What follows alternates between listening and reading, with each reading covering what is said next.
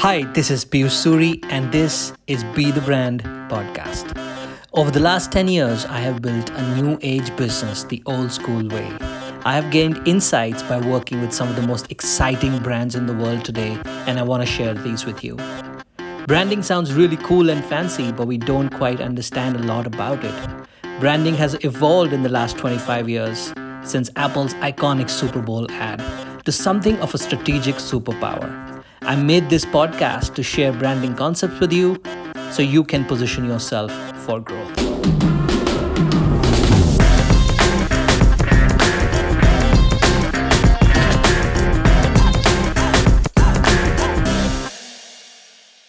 Welcome to Be the Brand. This is episode two, and we're going to talk about the difference between branding and marketing. Thanks to my massive fan following and many, many views I received for my last video, uh, mainly from family WhatsApp groups, who gave me the feedback to do smaller, more punchy videos. So I created this video series.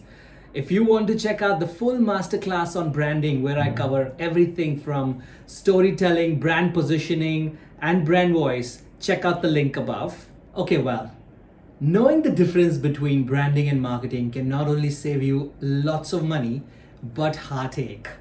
Marketing without a clearly thought through brand strategy is like that annoying douchebag that you meet at a party who has no concept of self awareness. I'm talking about you.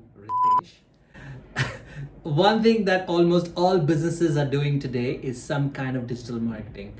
But if you don't work on your brand, then online ads can seem like an endless pit. I'm gonna break it down for you.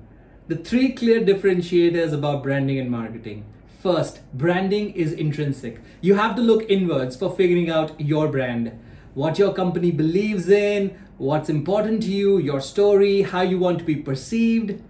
Like any young adult in the dating pool or old, branding first requires you to work on yourself before you can go out and project your personality. This personality projection is marketing. Marketing, unlike branding, is extrinsic. After you have defined your brand, marketing is about spreading the word.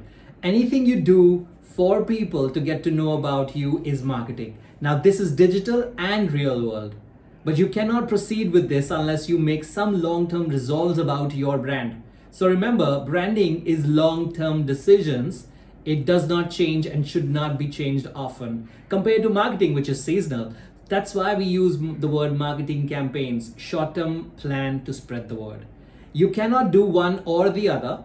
This is the main difference between a small company and a global brand. A large brand does both really well. And branding is not hard to do it will need you to have clarity on it, but you don't have to hire Ogilvy to crack it for you. And you should know you probably won't match the marketing reach of a global company, but you can execute better branding strategy to beat them.